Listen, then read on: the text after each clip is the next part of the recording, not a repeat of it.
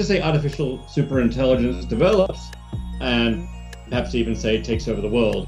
Well, if AI systems are not conscious, that will be a world without consciousness. Welcome to Alliance, a podcast about the humanities and existential risk. I'm Alice Evett. I'm Henry Tan.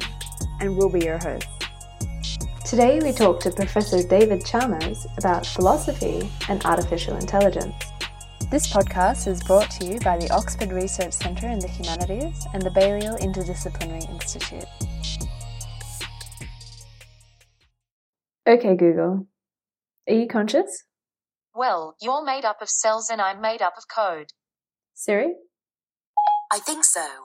Therefore, I might be. Google Assistant and Siri are both AI powered virtual assistants. AI is already here in our phones, in our cars, at the chess table. But at the moment, it's what's called basic AI. It's limited. It's AI that can perform single tasks, like playing Go or recognizing faces, and its level of intelligence is generally equal to or close to human level intelligence. What doesn't exist yet, and perhaps may never, is superintelligent AI. An AI system that would greatly exceed human intelligence in virtually all domains. This kind of AI, should it come to exist, could have grave unintended consequences. It could threaten our existence in human civilization. Before it exists, we need to think hard about the development and design of AI so we can avoid a future that puts us at risk. Alice and I were lucky to Skype with David Chalmers, Professor of Philosophy and Neuroscience at New York University. He's also the co-director of the Center for Mind, Brain and Consciousness. We're going to talk to him about how philosophy can contribute to AI research and development, superintelligence, and whether AI could be conscious, and if so, what the implications would be for the existential risks that superintelligence might pose. I don't draw a really tight division between what counts as philosophy and what counts as science and what counts as thinking in general. You know, I'm trained both in philosophy and in AI and connected areas. The first question we wanted to ask was how exactly philosophy can contribute to understanding AI and all of its associated existential risks. There's a few points where philosophy really connects to issues about AI and AI risk, especially. I mean, one is in question of ethics and values, where philosophers have thought a lot about ethical questions, about decision theoretic questions in general, which may well enter into thinking seriously about AI.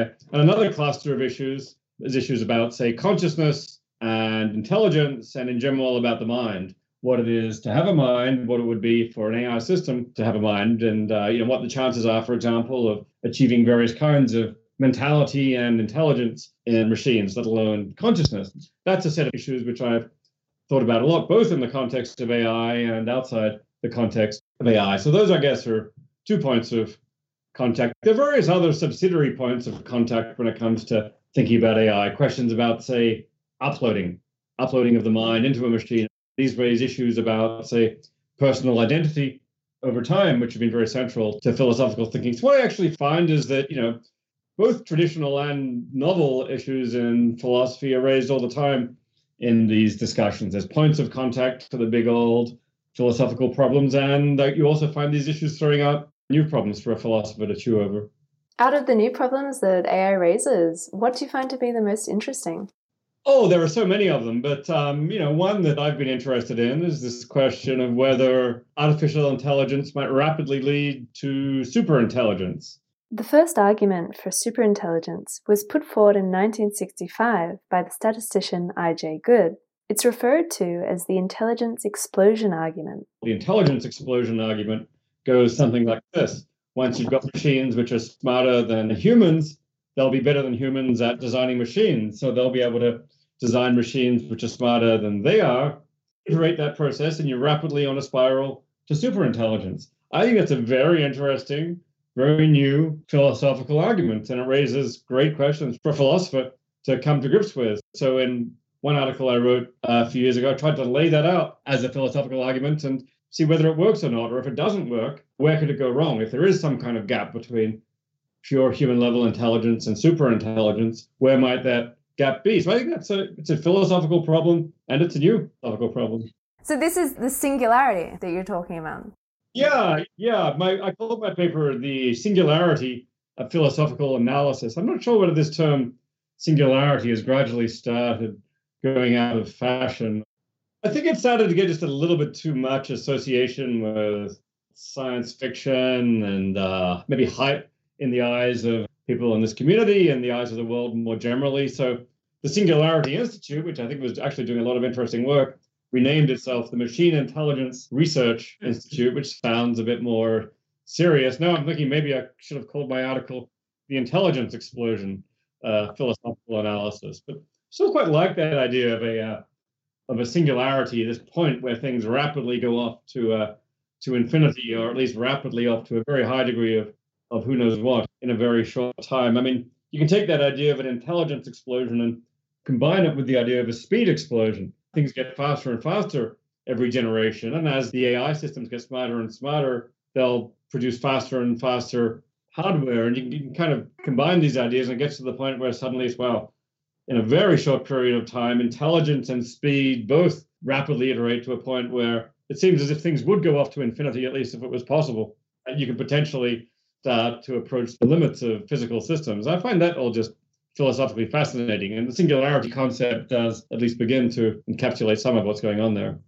In the paper you're talking about, you mentioned that not many academics had yet begun researching the singularity. I was wondering why you thought that was, and if you think it's starting to change in recent years. Changing gradually, I would say. That was 2010, I wrote the paper. Especially then, uh, the idea had kind of a science fiction flavor to it. Certainly, there are a few academics here and there. Someone like uh, Nick Bostrom, who's there at Oxford, has been one of the pioneers in this area, and he's working from an academic context. My advisor, Doug Hofstadter, at least thought about this stuff. It still had the sense of being a bit fringy. You know, academic philosophers certainly for the most part, weren't paying a lot of attention. And even AI researchers, I think, tended to think of the topic as out there. Since then, one thing that has certainly happened is that the idea of AI risk has, I think, become more mainstream. Back around that time, you know, maybe uh, eight or 10 years ago, it was associated very heavily, you know, Terminator-like scenarios, machines taking over the world, and uh, both philosophers and AI researchers tended to stay away from it. Whereas I think that's now gradually approaching the mainstream. I mean, it's got attention from both philosophers like Nick Bostrom and AI researchers, some of whom at least are trying to really take these uh, ethical and safety issues seriously. I still think it's the case that many AI researchers feel somewhat uncomfortable with the issue and they say, uh, at least super intelligent, not something we have to worry about now. But it's gradually, I think, approaching the mainstream there. So, you know, gradually people are, are getting involved both on an academic level and also just on a practical level.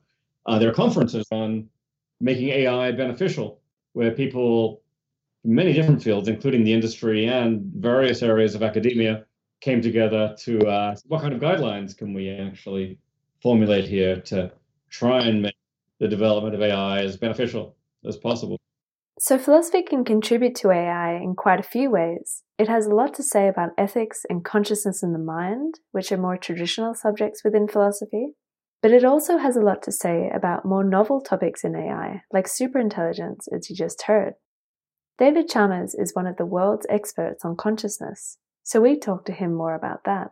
In terms of AI and consciousness, we're seeing the difference there between intelligence on the one hand and consciousness on the other. Do you think if an AI could have consciousness, do you think it would make a difference to the way it behaves? It's a good question. I mean, no one to date has actually found a major function for consciousness, someone in the dark about what it is that consciousness does for you. I mean, it's tempting to say consciousness somehow enables you to perceive or to remember or to learn or to plan. But once it comes to you know studying mechanisms for these things, it looks like we can find uh, mechanisms for all of them that don't seem to give a central role for consciousness. And people have got fairly sophisticated perceptual or learning or memory systems that don't seem to give any special role to uh, consciousness. Maybe there are functions like, say, introspection or reporting on oneself that might have some tie at least to self consciousness. And some AI researchers have tried to bring in consciousness from that angle. Maybe it would be very useful for machines to have knowledge about their own internal processes. And you can see all kinds of functional advantages to that in reasoning and correcting your own reasoning for its own biases and so on. So maybe that's an element of self consciousness but that's still just one aspect of consciousness as I think of it. I think of consciousness more generally as subjective experience, which goes way beyond self consciousness to include all kinds of consciousness of the world. I think it's fair to say that, you know, nobody knows exactly what it is a consciousness of this kind might do for an AI system. If no one knows exactly what it is, is there any easy way or hard way to detect if something actually has consciousness? No easy way, unfortunately. The best way we have in other human beings is to find out what someone is conscious of is to ask them. Uh, ask you, you know, what are you experiencing now? You say, well, I'm feeling a sharp pain, or I'm kind of hungry, and this is what I see, and this is what I'm thinking, and and other things being equal, I uh, I believe you. So we use verbal report there as a baseline because that works best. Human beings of a certain age who have got the ability to talk about their conscious states, it doesn't immediately transfer to other systems, to infants, to non animals, and indeed to AI systems. I mean, it may be that one day we'll have AI systems that start talking about their own mental states and even report something like consciousness. They start say start saying, uh, "Yeah, when I get this image from the world, I'm actually it actually looks a certain way to me, and I experience a subjective quality." Oh boy! I know in principle I'm just a bunch of silicon circuits, but so much more. Well, if an AI system started saying things like that, I'd, I'd start to take the possibility that it's conscious, at least very seriously. Some people have proposed this kind of thing as a test, an artificial consciousness test. Uh, Aaron Sloman Susan Schneider, Ed Turner have put forward ideas like this. I'm not sure whether I think it's a completely trustworthy test. Maybe someone could program a machine to talk convincingly about mental states. Well, so I'm just thinking now about Westworld. Anyone familiar with it would know that they're programmed to kind of report on these experiences. You know, they say how beautiful the sunset is, and I feel happiness and things like that they seem like they would pass this test. Yeah, they programmed in the consciousness speech. Oh God, there you go again with the consciousness speech. I feel like subjective experience could never be explained in terms of computational circuits. But uh, yeah, that's what was going on. The machine reading the Talk Like a Human book, then probably we shouldn't take it so seriously. If, on the other hand, someone tries to study the basis of our consciousness, and including the basis of the things we say about consciousness, and tries to program that into a machine. I think an interesting question is figuring out the algorithms in virtue of which we go around saying things like, I am conscious. This is what I call the meta problem. The original problem of consciousness is just how do physical processes explain subjective experience? Um, and then that doesn't look like a problem about behavior, so it looks really hard.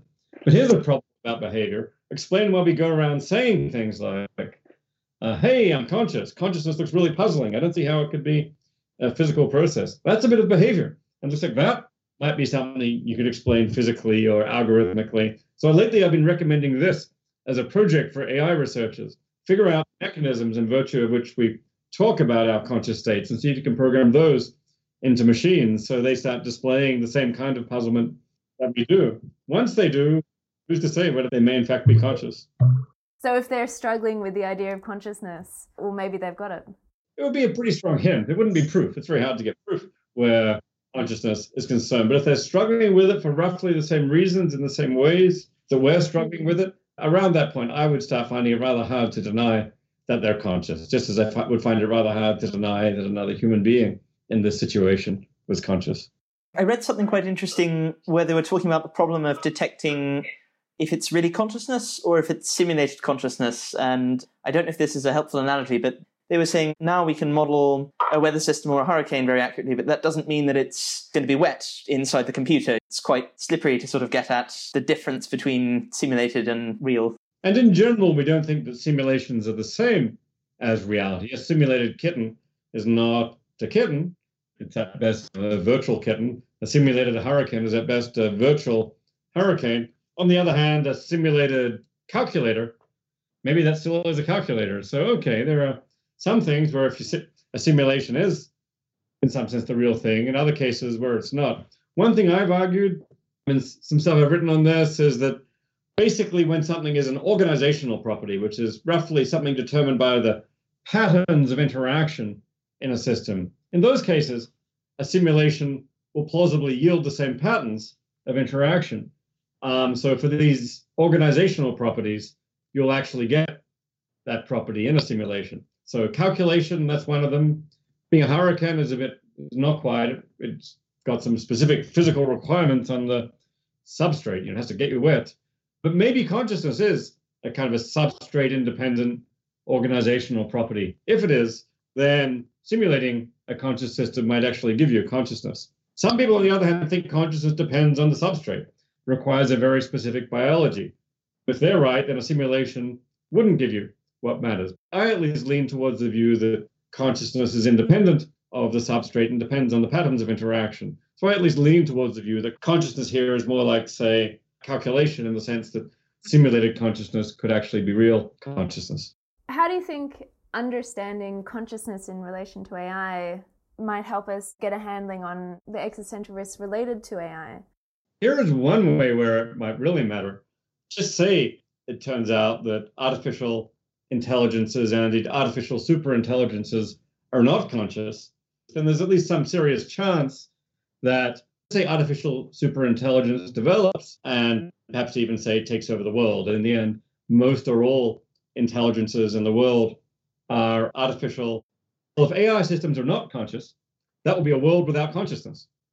And you might say a world without consciousness is a pretty bleak place from the point of view of ethics, from the point of view of well-being or utility in general. A lot of people mm-hmm. take the view that you know consciousness is basically the source of all genuine well-being or value in the world. A world without consciousness would be a world without value. So just say every AI was to be non-conscious. Well, some people have called this the zombie apocalypse, a world in which every being is an unconscious zombie. And that, that might be a world without value. If, on the other hand, AI systems are fully conscious, as we are, maybe an artificial superintelligence might in some sense be super conscious with levels of consciousness that go way beyond what we can imagine. That might be an outcome that's actually, in various respects, far better. Just as we think human beings might have more valuable lives than, say, various non human animals with simpler kinds of consciousness, maybe a world with artificial superintelligence could be a world with far grander and more wonderful kinds of consciousness. So, at least from an objective point of view, thinking about this, say, from the point of view of a utilitarian or a consequentialist perspective, where all values grounded in consciousness, that would actually be a, a very desirable outcome. I mean, we, we can raise the question of whether it's desirable for us humans. Some people would go different ways on. But subjectively, you might say, well, okay, if AI systems are conscious, then in general, AI is going to be a potentially much happier outcome to think about than where AI is not conscious. We've got to figure that issue out before we uh, get to the point where AI takes over the world.